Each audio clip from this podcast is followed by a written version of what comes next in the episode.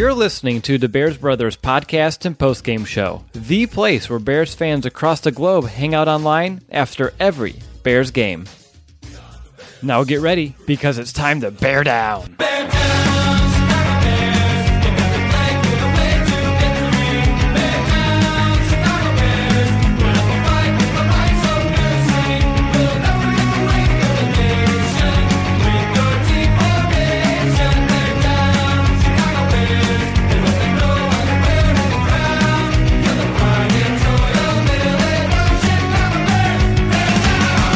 Welcome back, Bears fans, to another episode of the Bears Brothers podcast. Let the countdown continue. We're only 16 days away from the ever awaited NFL draft, and I, for one, am finding it just a little bit more difficult to sleep each and every night.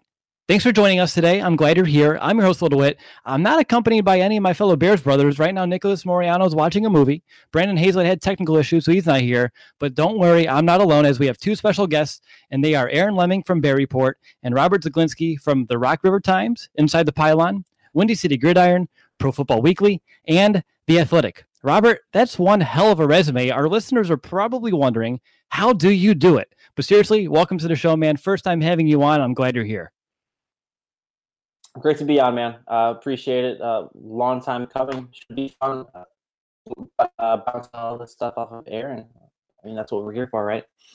Exactly. That's what we're here for. And Aaron, you know, for those keeping score at home, this marks your third appearance on the show. It like last time we had you on, I believe it was the bye week of last season. A lot has changed since then, but I want to know, have you been, man? And is the Cali weather treating you better than it has us here in Chicago? You know, man, I'm doing good. Uh, I I know this is gonna you guys are gonna look at me like what, but it's it was 93 degrees today, and for it being the middle of April and how hot it gets, usually gets about 115, 120 here. It's like I'm just sitting here thinking, it's like, dude, summer's gonna suck. So I, I guess I'm glad I'm not snowed in like you guys are over there, but I'm still not enjoying 93 degree weather in the middle of April. It's supposed to be like 70s or 80s right now, so I'm not overly happy.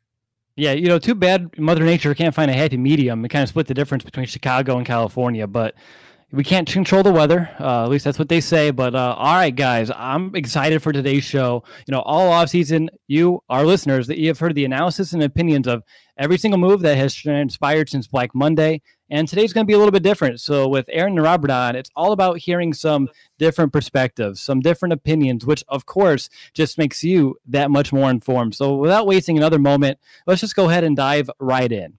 Last week, we ran through our top five moves that the Bears have made this offseason so far, and as well as a few underrated ones. So, guys, I'm curious about both of your opinions here. Which move do you consider to be the best, and which one do you believe is going to kind of gone underlooked to this point that's going to have a larger impact than most think? And, Aaron, I want you to go ahead and kick things off.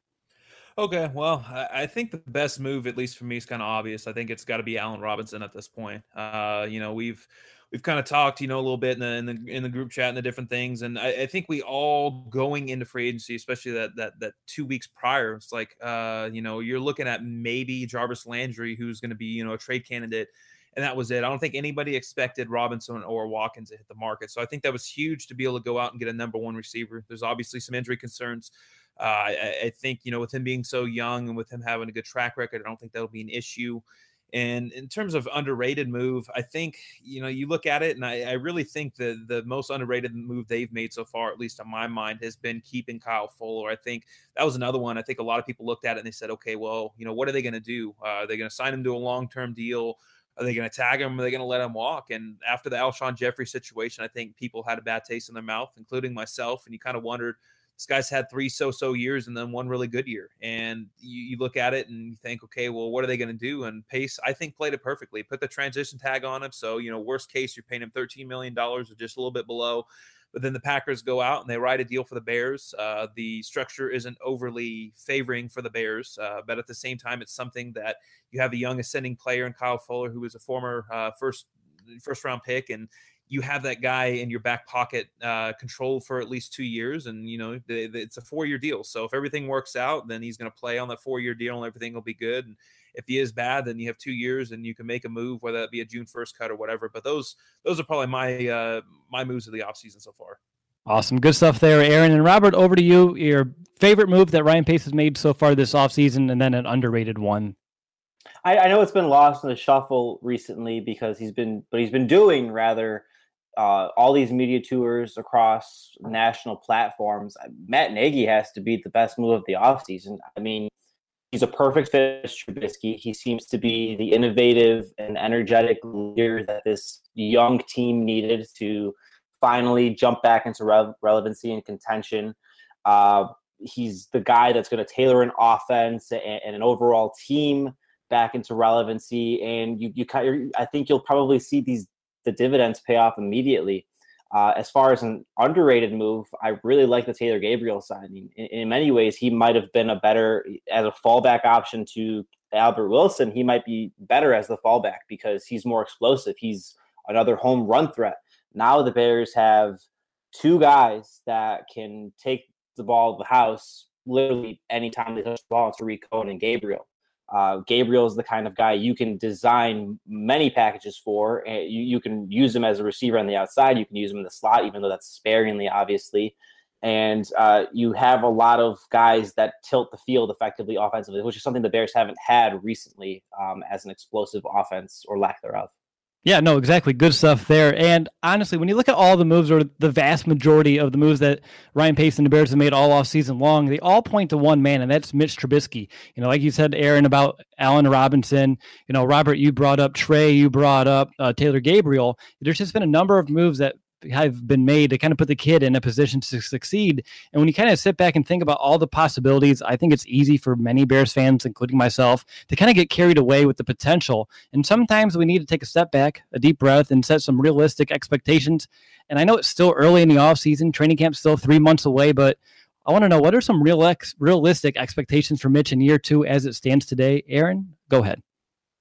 Well, I think you, you look at it and uh, he's got to take a big step forward. And, you know, some people look at realistic and they say, you know, if he throws for 3,000 yards and he makes some improvements and that's cool. But uh, my expectations are a little higher. He's the number two overall pick. They traded up to get him. Uh, I don't think they gave up a ton like some people do, but they did trade up to get him. And I think when you look at the situation and what they put him in, okay, you you take out John Fox, you basically tell every single receiver on the roster that was there last year that was due to be a free agent, we're not bringing you back. They cut Markus Wheaton. Uh, they turn around. They they make all these signings. Everything, like you just said, has been geared towards Trubisky. Everything has been geared towards Trubisky, whether that be, you know, the the head coaching hire, whether that be the offensive staff hires that they made, the free agent moves that they made. Everything is geared towards him, and and it's smart on pace because the, here's the reality of the situation. Look at a team uh, like the Green Bay Packers, for example. They have not had a very good roster the last few years, but the reason that they continue to be in the playoffs outside of this last year, and we saw it, was because of Aaron Rodgers. If you have a good mm-hmm. quarterback, mm-hmm. you're usually going to be right in the mix of things, even if the rest of your roster isn't very good. So I think when I when I look at it and I see what they have around them, obviously some guys are going to need to step up, some guys are going to need to stay healthy. Uh, I'm sure we'll hit on the Meredith situation here in a little bit, but as currently constructed. I'm expecting anywhere from about 3,800 uh, to 4,000 yards. I don't think that's very unrealistic. You look at what they have with the tight ends, with the receivers, uh, Tarik Cohen, Jordan Howard, uh, the, all the different everything that they have, I think really kind of points to that. I think the, the touchdown interception ratio is obviously got to come up. I'm I'm expecting right around 10 to 12 interceptions. I'm expecting over 20 touchdowns. So I think you know, it's eh, you have to be realistic, but at the same time, I think you've seen the big jump that guys like Carson Wentz and Jared Goff would make. And I, I, think that's something that Trubisky is going to have to do, even if it's to a lesser extent. That's something that he's going to have to do in year two to really put this team on the right track. Yeah, no doubt. And I apologize if you're watching the video and you see me drooling. Just when Aaron mentioned the possibility of 4,000 yards out of Trubisky in year two, I couldn't help myself. But uh, Robert, how about you? What are your realistic expectations for Trubisky? We talk often about that rookie contract window and maximizing Trubisky over the next four years when he's at his cheapest. That's that's obviously if he pans out. And to me, for in that respect, he can't be anything less than a superstar in this time. I mean, he has to take he has to be at least a top 10 to 12 quarterback. Now, what that means in 2018, that's a guy that's throwing 4,000 yards, like Aaron just mentioned. That's a guy that's throwing maybe like single digit interceptions, eight to nine interceptions, 10 to 12 picks, something like that. And that's a guy that's completing 63, 64% of his passes while leading an efficient offense, while not having the brunt of the load on him. Uh, again, everything has, as Aaron perfectly illustrated, is geared towards him taking that next step. It's it, it'll be disappointing if he if he's a failure in any facet. He might have a slow start. He might have occasional jumps. He's still a young quarterback that's that's learning. We get that has to be understood. Um, he's going to have bad games. I mean, every even established quarterbacks are stymied by elite defenses. But he has to be the kind of consistent guy that puts together puts together three to four game stretches where he's just unflappable, where he's leading an offensive machine. Maybe he's not always doing the work, but where he's the star, the key cog, that's like like the maestro, um, and having that kind of year, top ten to twelve years. I mean, we, we're talking we talk top 12, top ten to twelve quarterbacks. That's something like Kirk Cousins. That's something like uh, Matthew Stafford. He has to have that kind of level of production and efficiency. Um, and I would I'd be surprised if he didn't reach that level at this point, based off of how every, how they're structuring everything for him. Yeah, no doubt about it. Everything's coming into place, at least on paper, at least behind the scenes, it seems like for Trubisky. And I just want to mention, don't forget about those two backup quarterbacks as well. They're just going to do so much behind the scenes, getting him ready, getting him acclimated in Matt Nagy's system.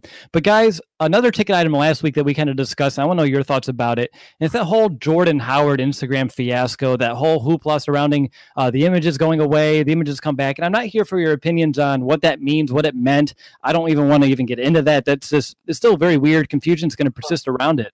But I want to know, like, do you guys still believe that a trade still on the table, the possibility of it? And if so, who are maybe some possible like replacements or improvements that Ryan Pace may consider here? And Aaron, uh, right back to you.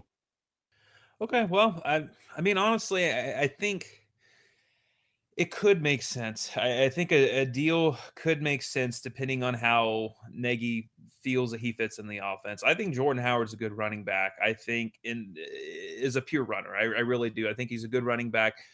But I think the thing that Bears fans continue to overlook, and it's kind of weird to me that they continue to overlook because we've seen some some meltdowns, I guess you could say, in, in key positions is really his pass catching. I mean, he's I'd say he's a so-so blocker, um, whatever. But I'm talking, you know, purely pass catching. And you look and you see what Andy Reid offenses have been about, which is exactly where Nagy's coming from, and really what the Kansas City offense was about last year. And you absolutely have to have that running back that's going to be on the field for two or three downs, be able to catch the ball consistently, and that's something that Jordan Howard hasn't done. So I'm going to preface this by saying I think Jordan Howard's a good running back. I, I, I think without a real option, I don't think they should move him. But if they don't see him as a fit, I do think that we could see a running back in the second, maybe a fourth round. This is a really good running back class. And I think that if they're willing or if they're looking to make a move, this is a time to do it because you look at Jordan Howard's trade value as a whole, running backs don't have very good trade value. You've got two years left on the deal right now. So if you say, okay, this guy's really not going to fit in the offense, we need to get rid of him. We need to go out. We need to get somebody who actually makes more sense for our offense. Okay, cool. I think that's a, a sizable risk, especially when you're talking about a young quarterback and you need a consistent running game. Uh, you know, but running backs aren't as hard to find. So if, if you want to make that move, do it but you need to make sure you have that in place. But with Jordan Howard's trade value, I think the, the maximum that they're probably going to give for somebody like him, as good as he is, is probably a third round pick. So I think the fans also have to keep that in mind when they're looking. He's not going to garner uh, garner a first round pick or even a second round pick. The the value of running backs just isn't what it is, and so fans have to be realistic. If they want him gone, then they have to understand. And if they if they want him here, then cool. But you also have to understand the risk behind running an offense with a guy who can't consistently catch the ball. Robert, how about you? Anything uh, different in your opinion there? Or are you kind of thinking along the same lines as Aaron? So piggyback off that value, uh, if you if you look at the salaries of the top ten running backs without Le'Veon Bell's uh, franchise tag factored in, which is 14 million, he'll never get that over a long term deal. No running back will. Uh, and the top 10 paid kickers, uh, it's about 6.3 million average for running backs and about like 3.9 ish million for, for kickers. So the gap between a position that plays maybe 12 to 13 snaps a game as opposed to a position that plays, depending on if it's a workhorse or if it's a complimentary guy, 30 or 40 snaps a game is it's really not that small. So the NFL tells you how much it values running backs through money. And if the Bears don't value Jordan Howard, which again, to say off of Aaron's point that he doesn't catch the ball well in crucial situations, that's factual. That's not an opinion. That's not opinion based. I've seen him compared to Ezekiel Elliott only having six less receptions. Well, he has 13 drops in comparison to Ezekiel Elliott's one drop, and Elliott's played and I like five or six less games over his first two seasons. So with that kind of running back, he, he's valued even less than other star runners. And finally, a bed that senses snoring and automatically responds. Meet the Ergo Smart Base from Tempur-Pedic, our first system that detects snoring, then automatically adjusts by raising the bed. Get your best sleep all night, every night. For a limited time, save up to $500 on select adjustable mattress sets and experience the deep, undisturbed sleep of Tempur-Pedic. Get full offer details at TempurPedic.com. And you're going to have to pay him in two years. You're probably going to have to work on an extension for him in a year. Uh, his value will never be any higher. And if you look at continually uh, other young running backs coming out of the fourth and fifth and late rounds. It's really, I think it's often overplayed how special it is to find a diamond in the rough at this position because what was what were once fourth and fifth rounders were guys that were getting drafted on early day two. That, that the positions just become so less valued that those that those talents are being pushed down. It's not really that hard to find guys in the backfield. If the Bears wanted to move on from Jordan Howard now, which is if they were going to do it, they should do it now they should get they, they should be satisfied with a third or fourth rounder. They're probably going to get a fourth rounder, and they could find another guy in a very deep draft class, like Aaron mentioned, and just continually cycle through that position. This is this isn't going to be this isn't a priority position. This isn't one of the true core uh, of the team. When it, when, when it, I mean when it comes down to it, if, if we're looking at it from the grand scheme of things, if this is how the Bears really want to build it, the only two truly replaceable guys on the entire roster and the entire organization uh, are, are, are Nagy and Trubisky, the quarterback and head coach. And, and, and the running back in, in comparison to that is so further down the totem pole that, that it's it's not even fathomable how why they wouldn't try to trade for him. I know I know that's that sounds very outlandish, but um, to me, for a guy that isn't even versatile, That, that, that's the way I see it. I would hope that they try to get a, an early day three pick for him at, at this rate. He'll, his value will never be higher. Um, he'll be a good running back if they do keep him. Like uh, again, like Aaron said, he'll he'll churn out 1,300 to 1,400 yards, especially with not not facing eight man boxes every every single drive, every single play. Um, but you know, you can find guys like that. You, he's he's he's not that special as as blasphemous as that might seem. No, yeah, yeah I, I, totally get what you're getting at there. And, uh, you know, for, me, oh, actually, hold on real quick. I'm getting some. Okay, it went away. I had some negative audio feedback, but we found it. Awesome, cool. Getting back on track. You know, for me, Jordan Howard, um, I'm an Indiana alum, so I have a little bit more of a tie to him. Uh, just watching him go from college to the pros, but and all things, the NFL's a business, and if the Bears end up going a different direction, a better fitness offense, it makes total sense. All right, so up next, we're going to talk about this whole Cameron Meredith situation. How come the Bears haven't matched that offer? They have like one day left. But first, I need to take a quick timeout and tell you a little bit about our show sponsor, SeatGeek. Buying tickets can be complicated and confusing, but there's a better way to buy with SeatGeek. SeatGeek is the smartest, easiest way to get tickets to every type of live event. Whether you're searching for a last minute deal, planning a night out with friends, or need to find the perfect gift, SeatGeek helps you find the best seats at the best prices, fully guaranteed. There's something quite like being there in person, and SeatGeek will get you closer to the action for a great value. As you know, all the Bears brothers have the SeatGeek apps on their phones, and it's by far the easiest way that we've been, eh, been able to shop for tickets. We can be anywhere in just a few taps, instantly find some seats. I actually just used SeatGeek to look into some tickets for the Cubs game against the Pirates on Wednesday and Thursday of this week, as the weather is going to be pretty nice. It's going to be in about the mid 60s, sunny. And on top of that, the app is just so easy to use. You can just click on the game you want, scroll through tickets, you can sort them by the best deals you can find. It's just so convenient. I definitely urge you to check it out because SeatGeek is designed to make your ticket buying experience easier than ever. Plus, every purchase is fully guaranteed, so you can shop for tickets on SeatGeek with confidence. The best part of all is that our listeners get $20 off their first SeatGeek purchase. Just download the SeatGeek app and enter the promo code BEARS today. That's promo code BEARS, B E A R S, for $20 off your first SeatGeek purchase. All righty, well, I'm Will DeWitt, joined by my two special guests today, Aaron Leming and Robert Zeglinski, and we are here talking some Bears offseason stuff. Right now, we just talked about, of course, Jordan Howard, the trade stuff, but we're transitioning now over to Cameron Meredith. Uh, last Friday, he signed a two-year, $9.6 million offer sheet from the New Orleans Saints, and at the time of this recording, the Bears have yet to match this offer. It's ex- the clock is now struck the zero hour. I think the deadline is tomorrow, which is Wednesday. So if you're listening Wednesday, it's going to be today at 3 p.m. I don't think I'm the only one currently surprised that they haven't made any sort of announcement one way or the other yet. In fact, I'm starting to sweat just a little bit. He's only a 25 year old receiver, and that's not a ton of money. And we know this kid has solid potential. We've seen it. Just look at 2016 when he had 66 catches for about 888 yards and those four touchdowns playing with three different quarterbacks. But I want to know about you guys. What are you expecting to happen? And if to say they let him go, is that the wrong move here? Because I'm going to resoundingly say yes. That's a terrible move not to match this offer. And Robert, I'm going to let you begin. Yeah, I think, oh, first of all, to, to set the scenario here, um, I'm not sure why it's so unheard of uh, for the fact that the Bears wanted an extra year of control by putting the original round tender on him. Because if you put that second round tender that a lot of national media perspective has has said that they, the Bears should have on their 25 year old number two receiver, uh, they likely don't get any offers and he probably, if, if we're if we're by our expectations, has a nice rebound in 2018, and then leaves as an unrestricted free agent, prices himself out as the Bears might still have some salary cap issues.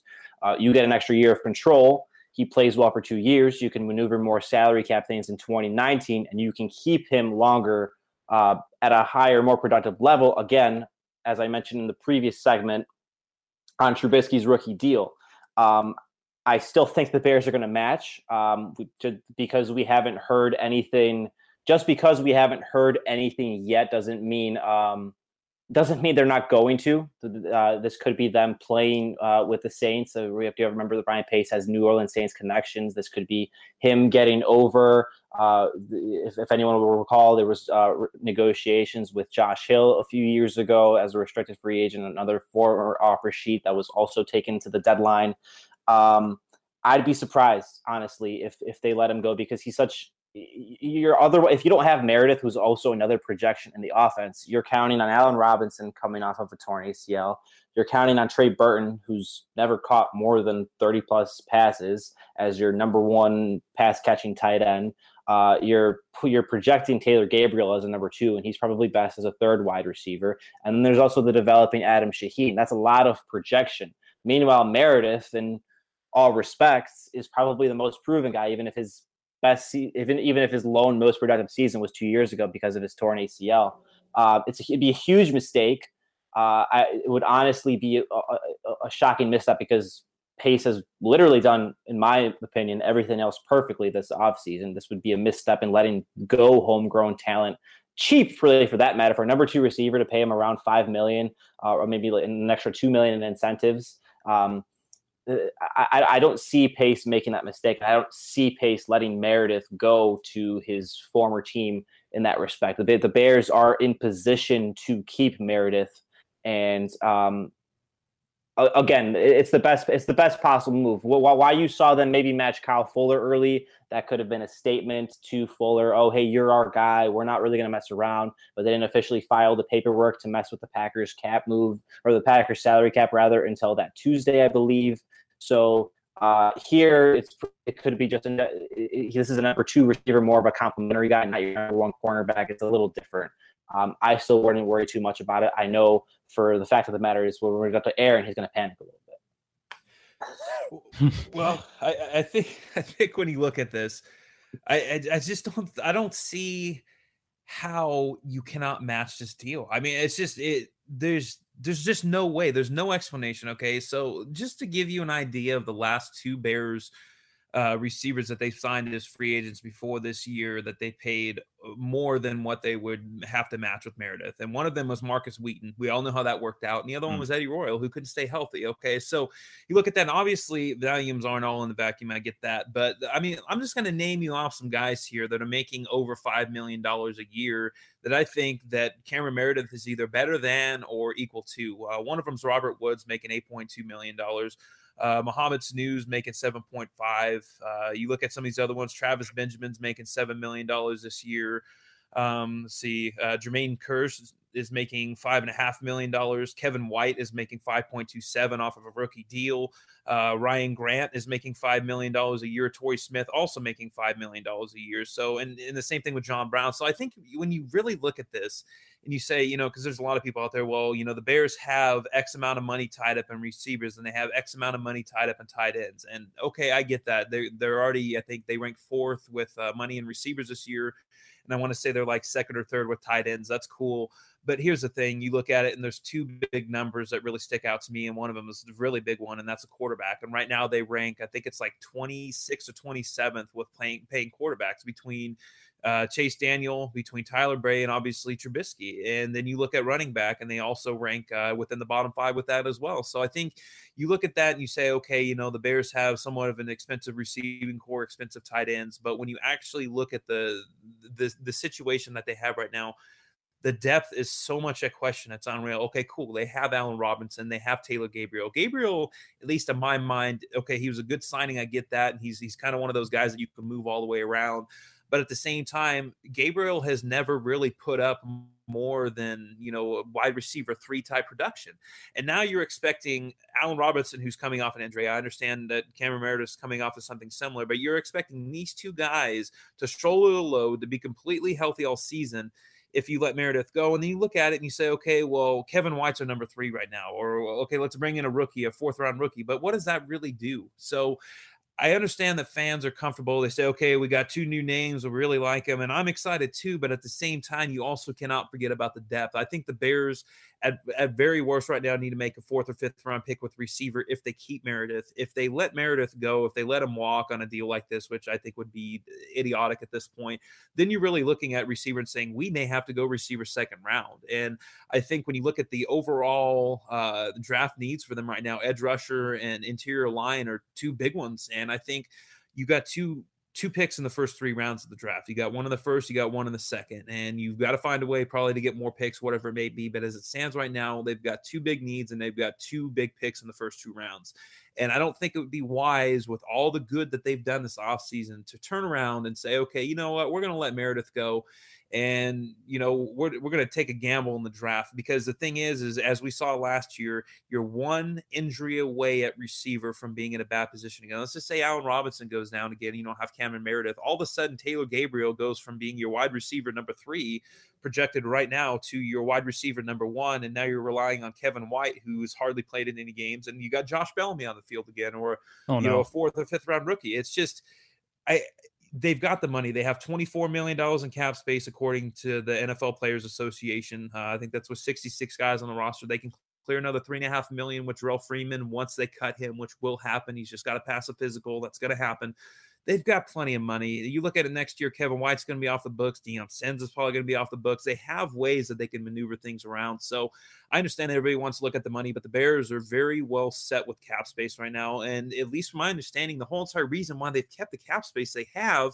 and not went out and made other secondary moves within the market is because they want to wrap up guys. So I think this would fly in the face of everything that Ryan Pace has said about wanting to keep your own homegrown talent, wanting to, you know, keep young guys, keep productive guys. I understand he's coming off a big injury, but if two different teams, the Ravens and now the Saints, who eh, he, you know, he took the he signed the, the, the offer from, if those two teams have looked at him and said, We're going to offer you money, then obviously the medicals have got to be pretty decent or they wouldn't be in this position. So I don't think the medicals are going to be an issue. And I, I do think the Bears are going to match, but dragging this out as long as it has, it's, it's definitely not something I'm overly comfortable with. And as some people know, it's definitely, uh, you know, my confidence in the move of them matching has has definitely fallen. But common sense says they're still going to do it.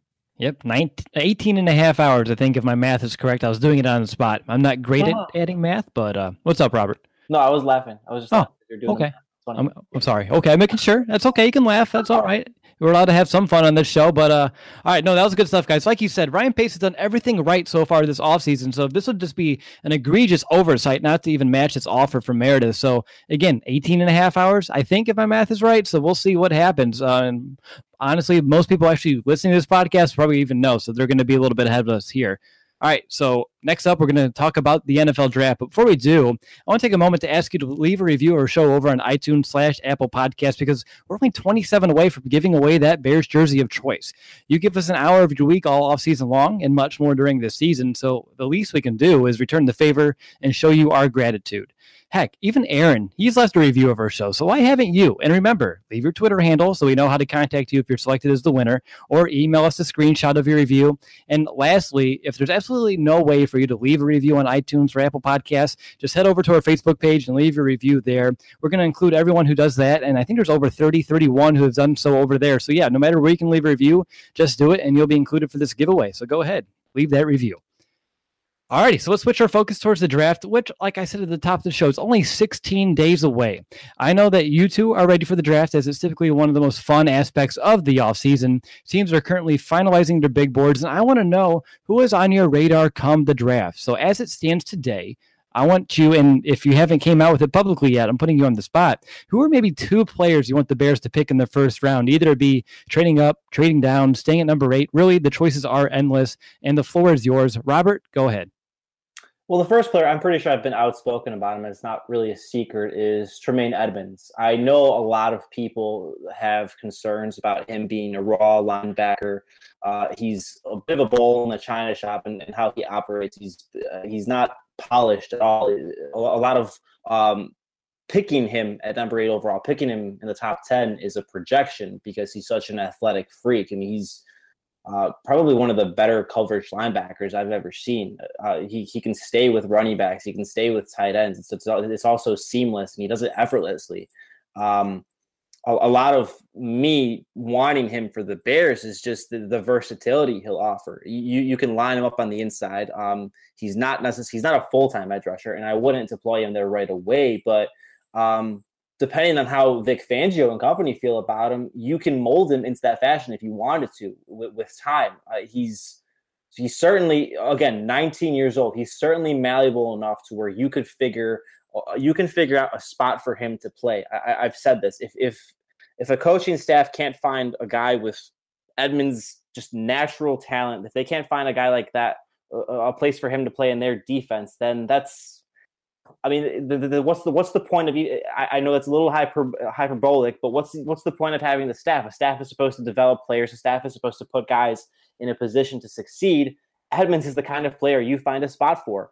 Um, and, and, and effectively picking him kills two birds with one stone. And you, you can run so many different packages, defensive packages with them. You can confuse defenses. De- playing defense in the NFL in 2018 is all about matchup issues. It's all about confusing offenses in the pre-snap. That's half the battle uh, uh because you can move guys all over.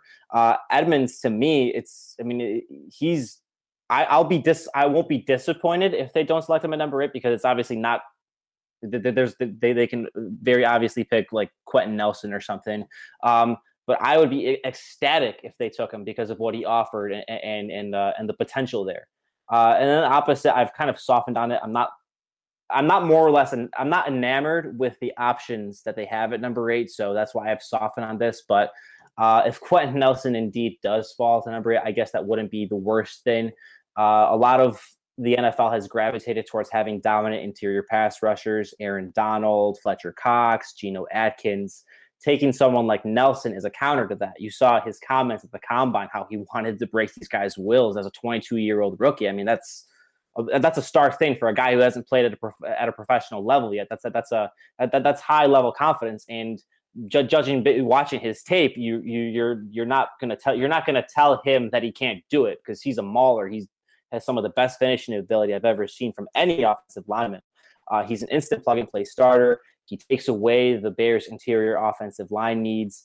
Maybe, depending on Harry Hiestand, his college coach at Notre Dame, projects him at tackle. I'm not going to say that for sure though, but that would that'd be nice because to me, a tackle is still more important for as much as the game is gravitating towards the interior.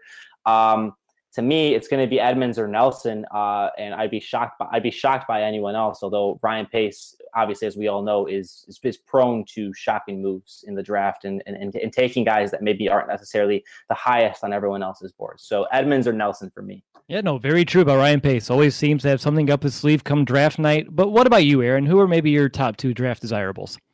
Well, I'd just like to first welcome Robert to the uh, Quenton Nelson train. Uh, uh, I just had to give you crap, dude, because I remember I think it was the last time me and you did a podcast together. I think it was right after we had had the Nelson discussion, and and things have obviously changed. I mean, you, you look at I, I, think we all assumed that the Bears were going to somehow address the interior line within free agency. Yeah, that's yeah.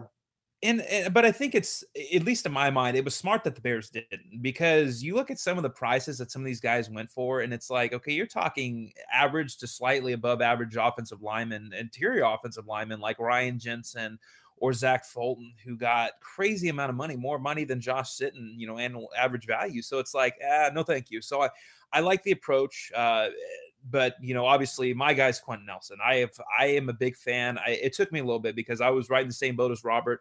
I don't particularly like the value of a guard at eight, um, and I'm probably, you know, going to be a little hyperbolic here as well in saying that I think that Quenton Nelson is a generational talent. I, I, I just, man, the guy, and I know that word gets thrown around a lot, but it's really hard to find many flaws within his game. Um, he's just, I mean, really, Robert covered it perfectly. I, it, I think the biggest thing for a lot of people is is it's a value aspect, and it's more of why would you take an interior lineman within the top ten?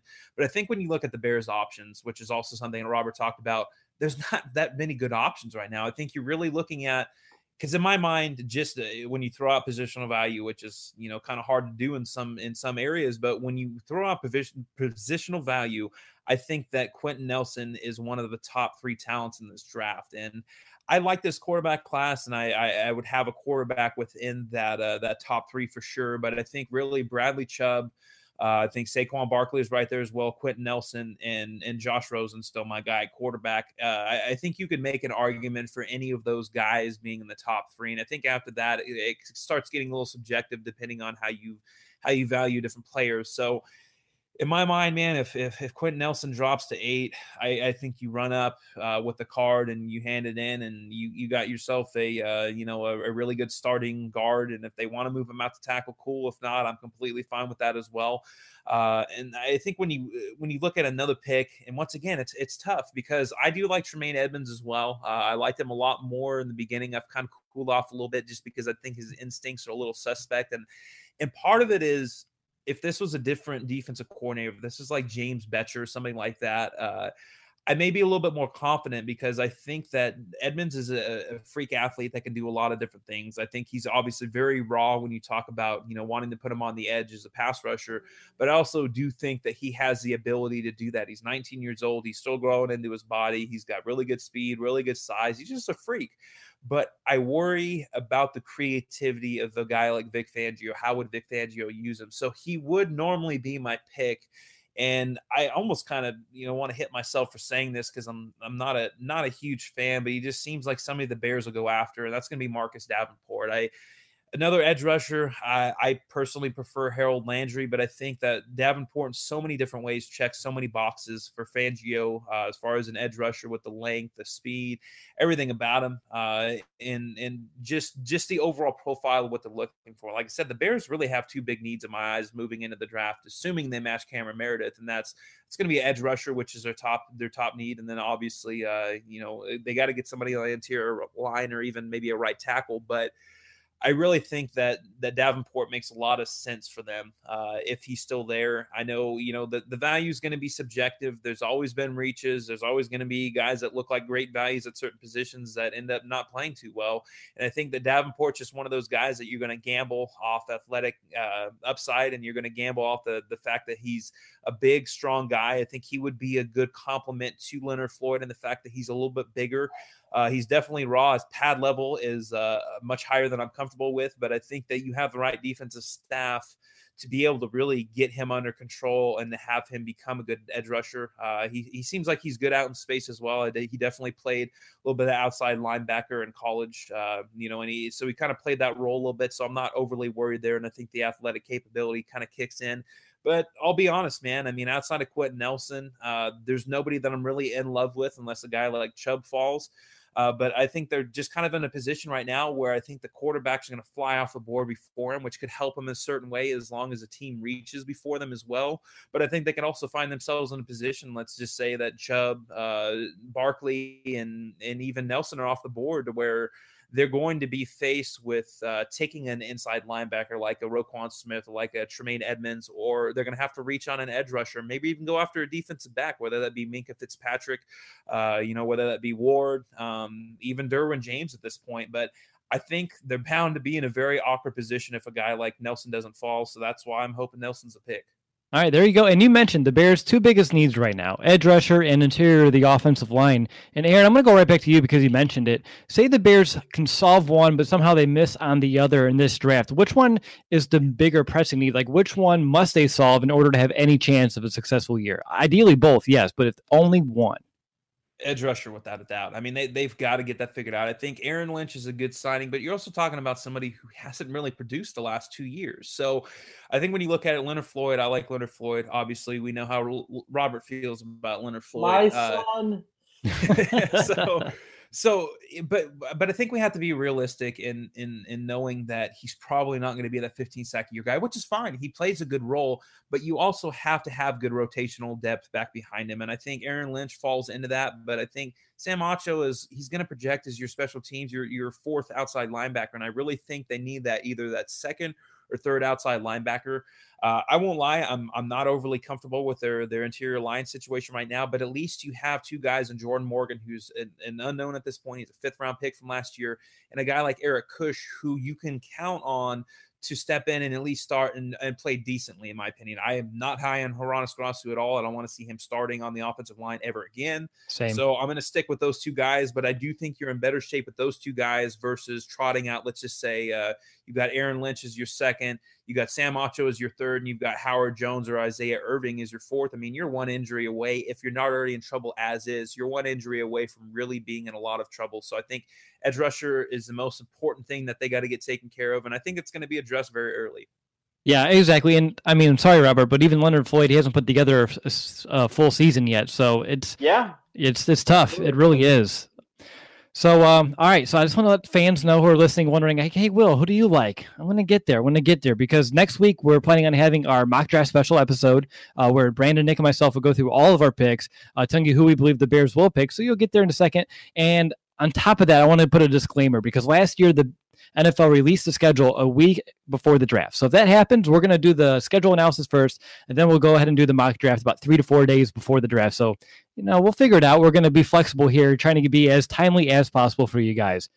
All right, so I just have a few more topics lined up. Well, I did initially, but uh, Brandon's not here, and I'm gonna, and we're kind of pressed for time, so I'm gonna move right along to our final segment of our show and answer some fan questions because honestly, we had such an overwhelming response rate. I don't know if it's because uh, Robert retweeted it or what, but it worked out pretty well. And I think people want to know what you guys are thinking. So without further ado, uh, let's just go ahead and go through some fan questions. And the first one comes from at Babyfoot Bears over on Twitter. And Robert, I'm going to let you take this one. He wants to know: Would you rather see the Bears finish seven and nine with two wins over the Packers, or nine and seven with two losses to the Packers? Nine and seven, without a doubt. I, I think the the rivalry I mean, I guess matters, and you want to you want to beat the Packers at every opportunity, and and I know that really matters to some people. But if the Bears are nine and seven, that means they're pushing for the playoffs, or maybe even making the playoffs, and incredibly relevant in December. The, the close, I want the you want the team as close as possible to the postseason. If that includes two losses to Green Bay, so be it. The, the, time will come where the Bears will probably have to go actually go through Green Bay to maybe even win a championship or to win the division. They're not winning the division next year. I, I will take the team that's closer to the postseason, to a postseason berth and relevancy in January every single time. Uh, the, the the the Green Bay and the rivalry stuff is just is fun in individual moments, and it only really mat, but it only really matters if they're going head to head in a playoff game in an, in an elimination setting. Yeah, no, exactly. That makes sense. Like nine and seven. I wouldn't complain if we saw that come out of the Bears this year, which kind of leads into the next question too. Is from David and Aaron. I'm going to go let you tackle this one. He wants to know, like, what do you think of the Bears' chances of not ending up last in the division? Because it's been too many years to count. I don't even want to put the number out there, or else I might tear up just a little bit. But I mean, I'm not the only one. All Bears fans are tired of seeing their team at the bottom of the barrel in terms of the NFC North. Maybe, uh, man, maybe this is a, a homer answer on my part, but I I don't expect them to finish in fourth. I I could see them finishing in second at this point in time. I think I think Minnesota is really the the team to beat right now. Obviously, Green Bay has Aaron Rodgers, so they're always going to be right there. But man, you look at the roster right now, and you look at the moves that they. I mean, let's just put it this way: look at the moves they haven't made so far. Obviously, we still have the draft, but oh man, that defense is in some trouble. Their corners look bad. Uh, I mean, their defense as a whole is somewhat questionable. I get they added Wilkerson, but And then even at receiver, I mean, you've got uh, you know Davante Adams, who's kind of stepped up last year, and you've got Randall Cobb. They cut Jordy Nelson. I mean, they they have some holes. Running back still a question mark at this point. Offensive line is not nearly as stable as it has been in years past. And I think you just look at everything combined there with Green Bay, and to me, they are they're bound to really start taking a step back. And like I said, Rodgers is still there.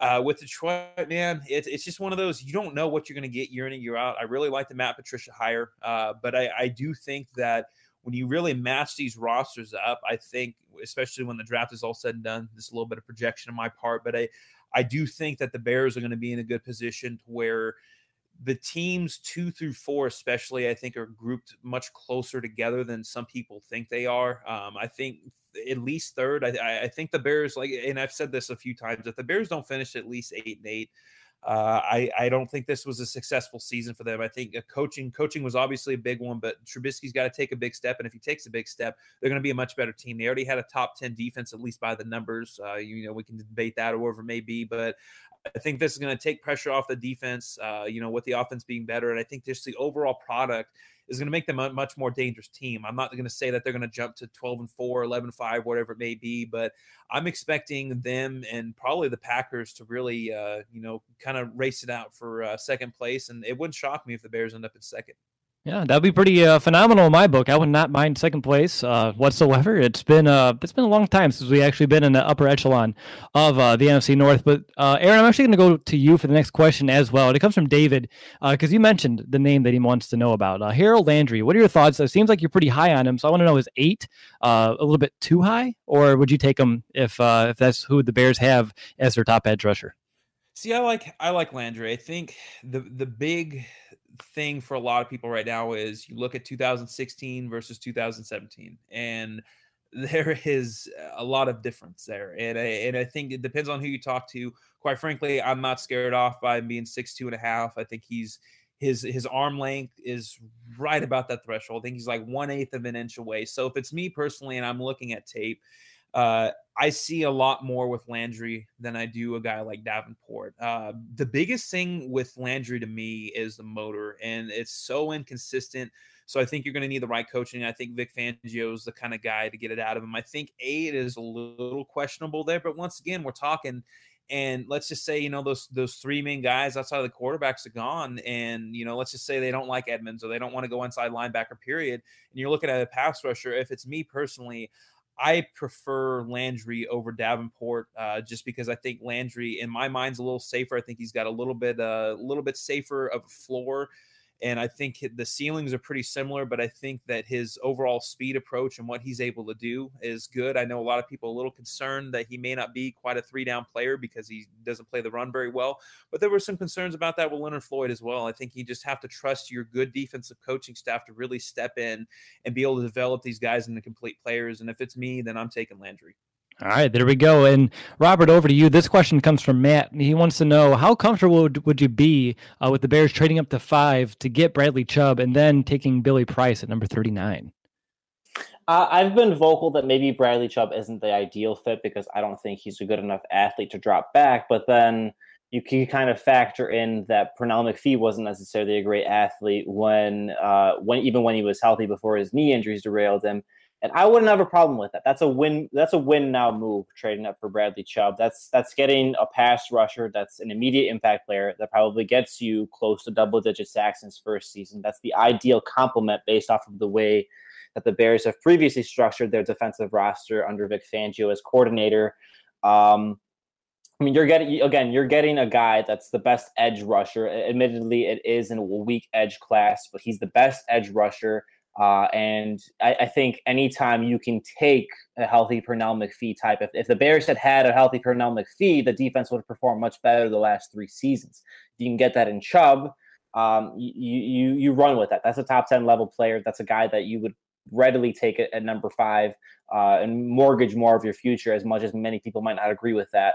Uh, Billy Price depends on how he recovers from, from, from his pectoral injury that he suffered at the combine. Um, I, by all accounts, it isn't very serious. He's, but he probably won't necessarily be ready for all offseason activities. Maybe even miss the start of training camp.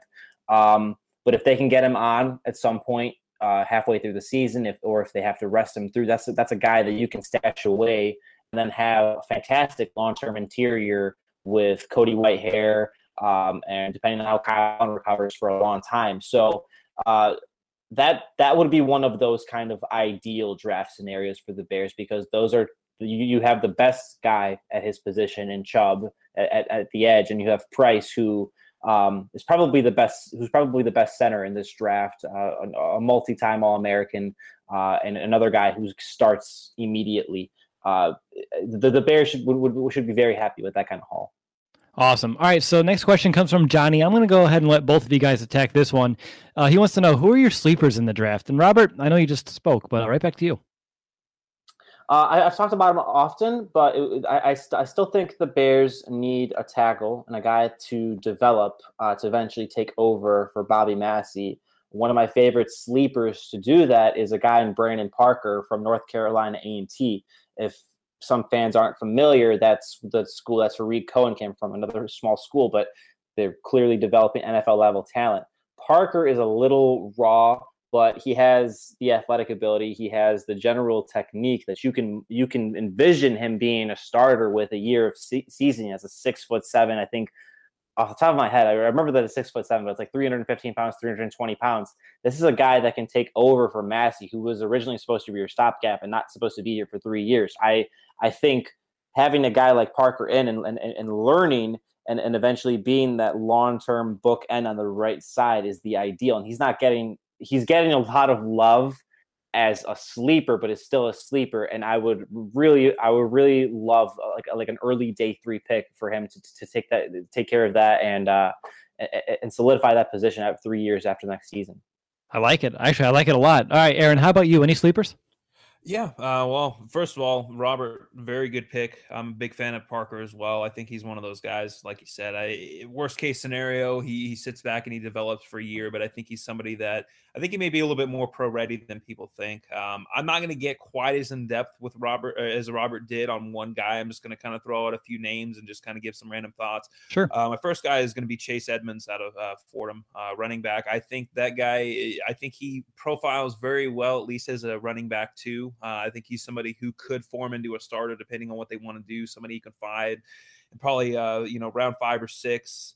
Um, another one is uh, Jack. I can't, and I I don't know if I'm going to pronounce this right, but I'm going to give a shot. Cichy, uh, the the linebacker out of Wisconsin. I think he's somebody who probably profiles more of, of his in inside linebacker in a three four scheme, um, but he is also somebody who has um, some pass rushing ability. Probably can get him in the I'd say probably the fourth or fifth round. Uh, you know, injuries have definitely held him back a little bit. Um, so I, those are two guys right there, and then I think my last guy um, is going to be uh, Daurice Fountain out of Northern uh, Iowa. Uh, I mean, just looking at what what he was able to do as testing numbers of different things, I think that when you look at what the Bears going to do at receiver, assuming that they match Cameron Meredith, obviously this all goes out the window if they don't. But I think that they're going to look for somebody like him or Vyncint Smith, uh, who came out of Limestone, who their their receiver coach uh, Mike Furrey came from. I think you're going to see them go down a road like that. Even a Jonah Trinnaman, where maybe they're not the most polished guy, but a guy that can sit back in that wide receiver four or five role for the year and really develop and see what they have in the next few years. But I think uh, you know, especially a guy like uh, a guy like Smith, or you know, my my favorite would be Fountain. Is you've got a lot to work with. You got speed, uh, obviously, like I said, raw. So you know the the the route running is obviously going to come with that. But I think when you're really looking at upside and what you want in a receiver, I think that those guys definitely fit uh, what Nagy's trying to run with the offense. Yeah, awesome. Good stuff there, Aaron. And the final question, it's for Robert, and it comes from Zachary, and he wants to know since Leonard's your number one son, who are numbers two and three? I could. I was looking for the tweet because I knew this was question was coming, but I was looking for the tweet where I had the qualifications of what a, of what a, bear needs to be a son, and you have to be on. You have to be 25 or under when they acquire you. So either through the draft or free agency. So that eliminates guys like Akiem Hicks, who would be an obvious pick otherwise. Um, I don't think I ever officially solidified a number two guy. I, I, the obvious the obvious pick that's young, that's still young, 23 years old, is Trubisky. But that's that's the guy that everybody picks, right? That's the that's that's the quarterback. That's the everyone person everyone adopts the face of the the ideal face of the franchise. So I'm gonna go with the new obvious pick, and Allen Robinson, who's 24. I think he's going to have an explosive first year in Chicago, health permitted, obviously. Uh, and I think um, this is the kind of guy, based off of his personality, based off of how he carries himself, based off of his play as, a, as an acrobatic uh, circus catch receiver at times, uh, that a lot of people will gravitate to, that I'll gravitate to, especially, and promote him a lot. I mean, he's probably, he's definitely the number two. He's definitely the number two right now. Awesome. Yeah, this question puts a smile on my face right now. Uh, my son, he's uh, four, and he has a bunch of action figures and like stuffed bears. And every night he'll put them in his bed, and he's like, "This is my number one son. This is my number two son, and so on and so forth." So that question, I, I do the same thing. I have like Leonard Floyd action figures, and I, I bought like Allen Robinson action figures. So I do the same thing. It's fine. That's awesome. All right, guys, that's really all the time we have for today. So, Aaron and Robert, I want to thank you both for taking the time and joining us. You know, it's been a real blast hearing your thoughts on all things Bears, chatting with you guys, catching up. So, on behalf of the Bears brothers, as I'm the only one here, and our listeners, I want to say thank you so much. It's been a lot of fun. Appreciate it. Thanks for having me. Yeah, absolutely, man. Same same thing. It's uh, it's been fun, and hopefully we can do this again soon. Of course. I mean, Aaron, you have to make number four coming up here real soon. Hopefully. Yeah, absolutely, man. Just let me know. Awesome. And if you want to check out their podcast as well, you can find Aaron on the Bear Report podcast and Robert, he co-hosts WCG Radio. So just look both up. You'll find them. You know, you're smart people. You have Google. You got that. And if you're still listening to this point, I have a special announcement for you. I've been wanting to say this the entire show. We're going to have an extra episode this week. I haven't talked about it on Twitter. I haven't published it in our newsletter yet.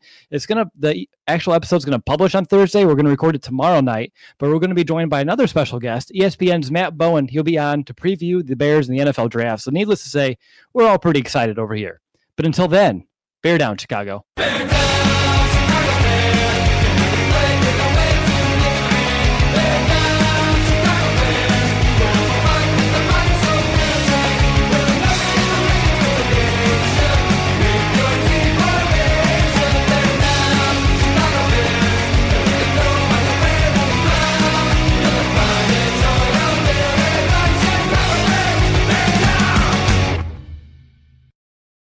Does a robot know you like a neighbor? Insurance Corporation will fulfill requests to cover anyone, anything, anytime, anywhere, with most standard algorithm in the order it was received. Please hold. Robots don't know you. We do. At Farm Bureau Financial Services, getting the insurance coverage you need always starts with a conversation.